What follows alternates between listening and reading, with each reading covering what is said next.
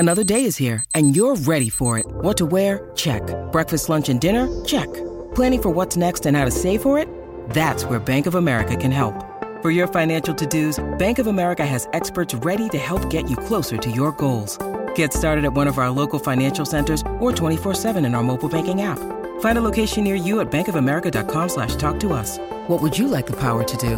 Mobile banking requires downloading the app and is only available for select devices. Message and data rates may apply. Bank of America N.A. member FDIC.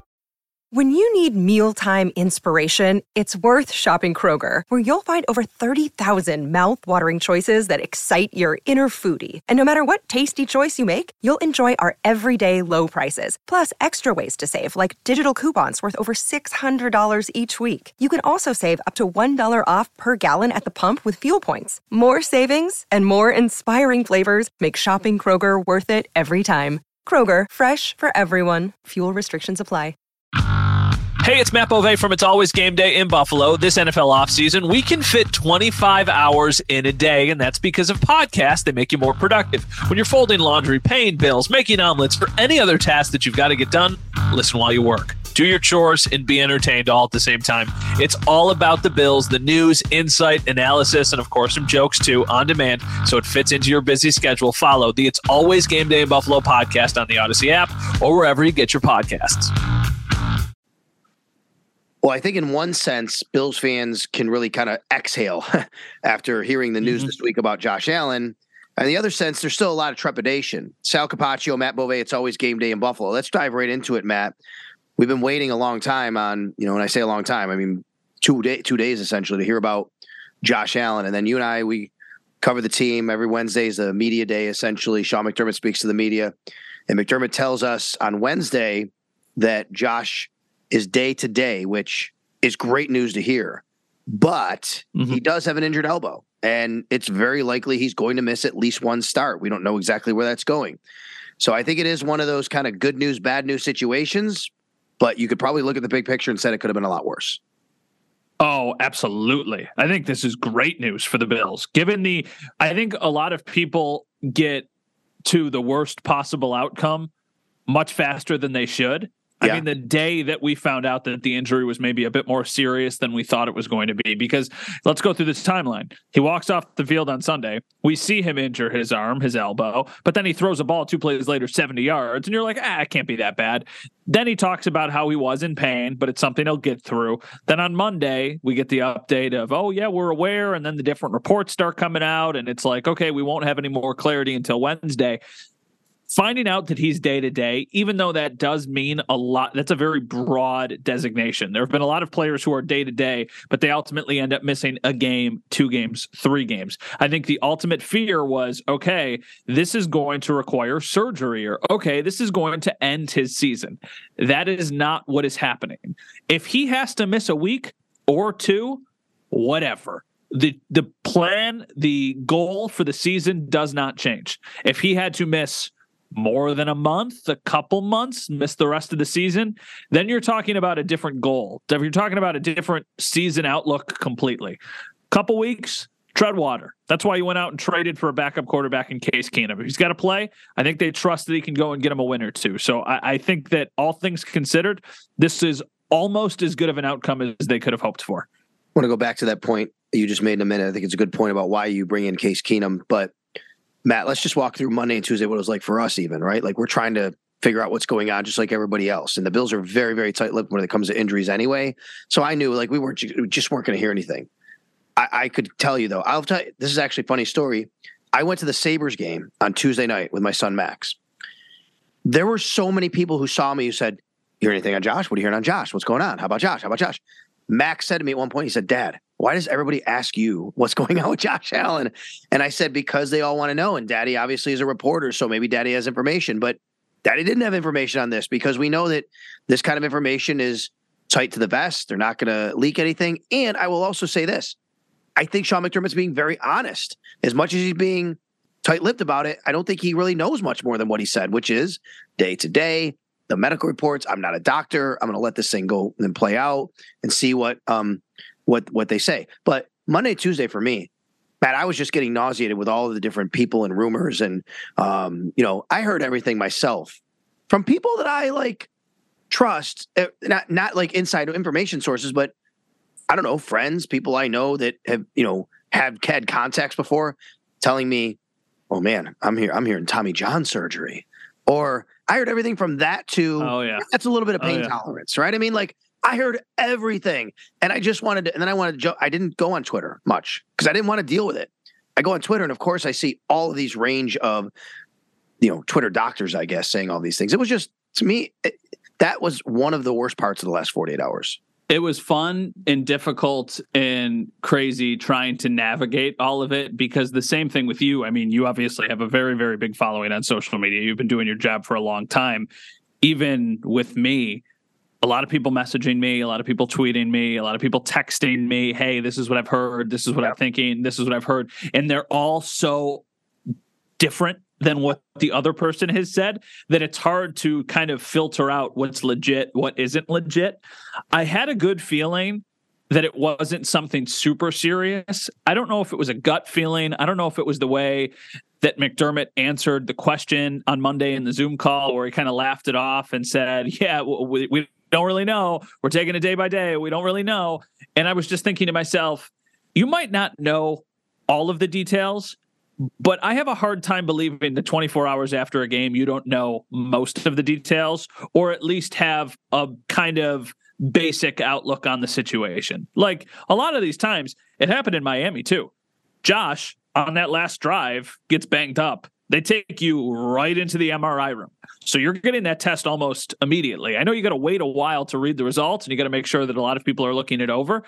I think the Bills are being overcautious with this situation, as they should be. They pay this guy an insane amount of money. They trust him. They lean on him more than any other player on the roster. It's better to be safe than sorry. But yeah, legitimately, I mean, like, I woke up on Tuesday morning, look at my phone immediately, trying to figure out who has said something, what's going on. And now you've got all these doctors, a lot of them very reputable on social media, but they're talking about, okay, this is what happens with the UCL. This is how long it misses. This is what happens if it's bad. This is what happens if it's a grade A sprain, a B sprain, level 1, level 2, all these things that I have not had to think about since 2018 when Josh was a rookie and he hurt himself. Now they're starting to come back again, but it was crazy. I'm happy that Wednesday came and we got the day-to-day designation. And I'm also happy, just quite frankly, like, I think there's still a team that can win a Super Bowl. And you don't want any team that's in that window to ever deal with an injury that's that significant. Yeah, I think for me, the reason why I felt pretty encouraged was, if it was a really significant injury, that would have been known, right? Like people know that. If it's like, hey, we're still testing, we don't know, right? I mean, that thing, that comes out. Where you're like, oh my God, like, yeah, this is really, really bad. And somebody would have reported that. And then, I mean, that's what I was that's what I was telling people at work too. I mean, we're sitting here on Tuesday and they're like, have you heard anything? And I'm like, yeah, I've heard a lot of stuff, but nothing that I'd feel comfortable reporting. Right. But I can tell you the fact that I haven't seen an Adam Schefter or an Ian Rappaport or a big time news breaker put out there the injury. No news was good news. Because it never happens where you've got a big, severe, significant injury and it takes 2 or 3 days for that news to get out there. That just doesn't happen. So that's why another reason I was kind of confident of like, okay, I'm sure it's significant, but it's not nearly as significant as some people thought it would be. So you said a little while ago, this is why you trade for a Case Keenum.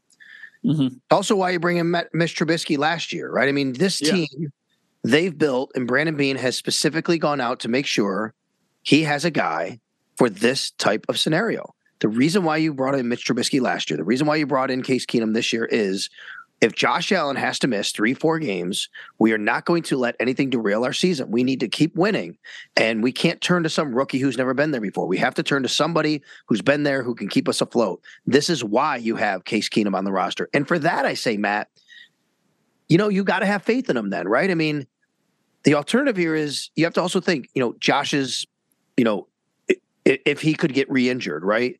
What's the chances of that happening, and, you know, how severe that would be?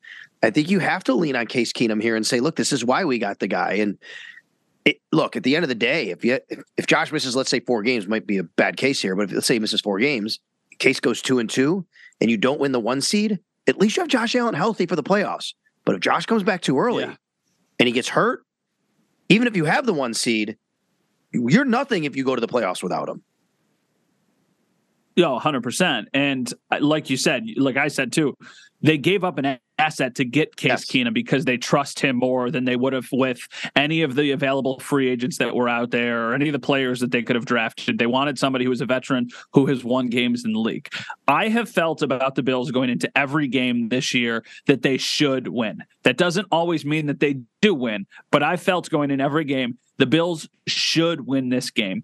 If the Bills go into this game on Sunday with Case Keenum, I don't think they should win the game, but I certainly think they can win the game. And if you're looking at it as kind of a 4-game stretch or whatever it is, this is the hardest of those 4 games. And I still think that they can beat this team with Case Keenum as their quarterback. Not even like, oh, they've got a puncher's chance. Like, they absolutely still can win this game if the defense shows up and if the offense just has a day where they don't make a lot of mistakes. And a lot of people look back to the preseason and Case Keenum struggles in that first preseason game, but you got to peel it back because it was Case Keenum and a bunch of players who aren't even on the team anymore as his weapons with, you know, Isaiah Hodgins, with OJ Howard, with, you know, whoever else was like Jameson Crowder, all those guys that were lined up out there. He was never playing with like the fully first team offense as the quarterback.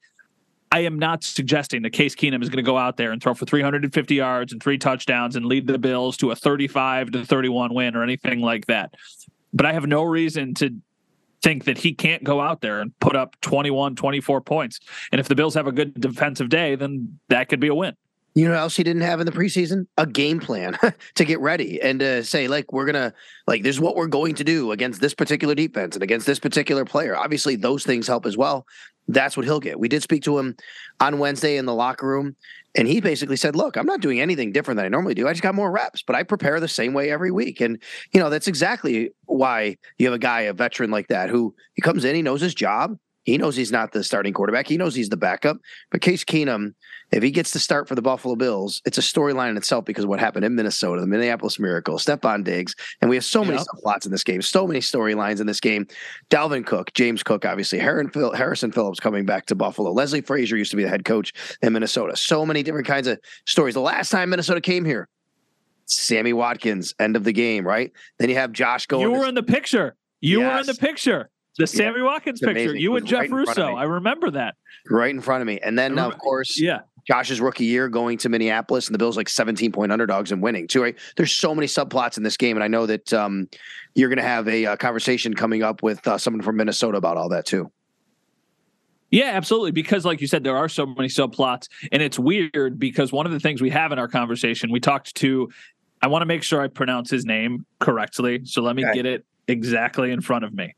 It is Dane Mizutani. Okay. Mizutani. I'm glad you talked to him and not me simply for that. Yeah. Really nice guy. He's from Hawaii. Okay. Now he lives in Minnesota. So, you know, he was like, somehow I decided that Minnesota was the place for me. That's what it says in his Twitter bio. But he covers the Wild. I'm glad I have to pronounce the name like you did. So he covers the Vikings, he covers the Wild, and one of the things we were talking about before we recorded the segment was, what is the vibe in Minnesota? Like, do people in Minnesota think that they can win this game? Do they think that they should win this game? And he was like, man, it's a measuring stick. And it's weird to hear somebody say that about a team that's 7-1 going against a team that's 6-2. Cause he's like, they played a lot of really close games. They've played a lot of games that they probably shouldn't have won, but they ended up winning. So those could be coin flips. So it's an interesting matchup, but we did want to get that side of things. So coming up on the other side of the break, we're going to have our interview with Dane.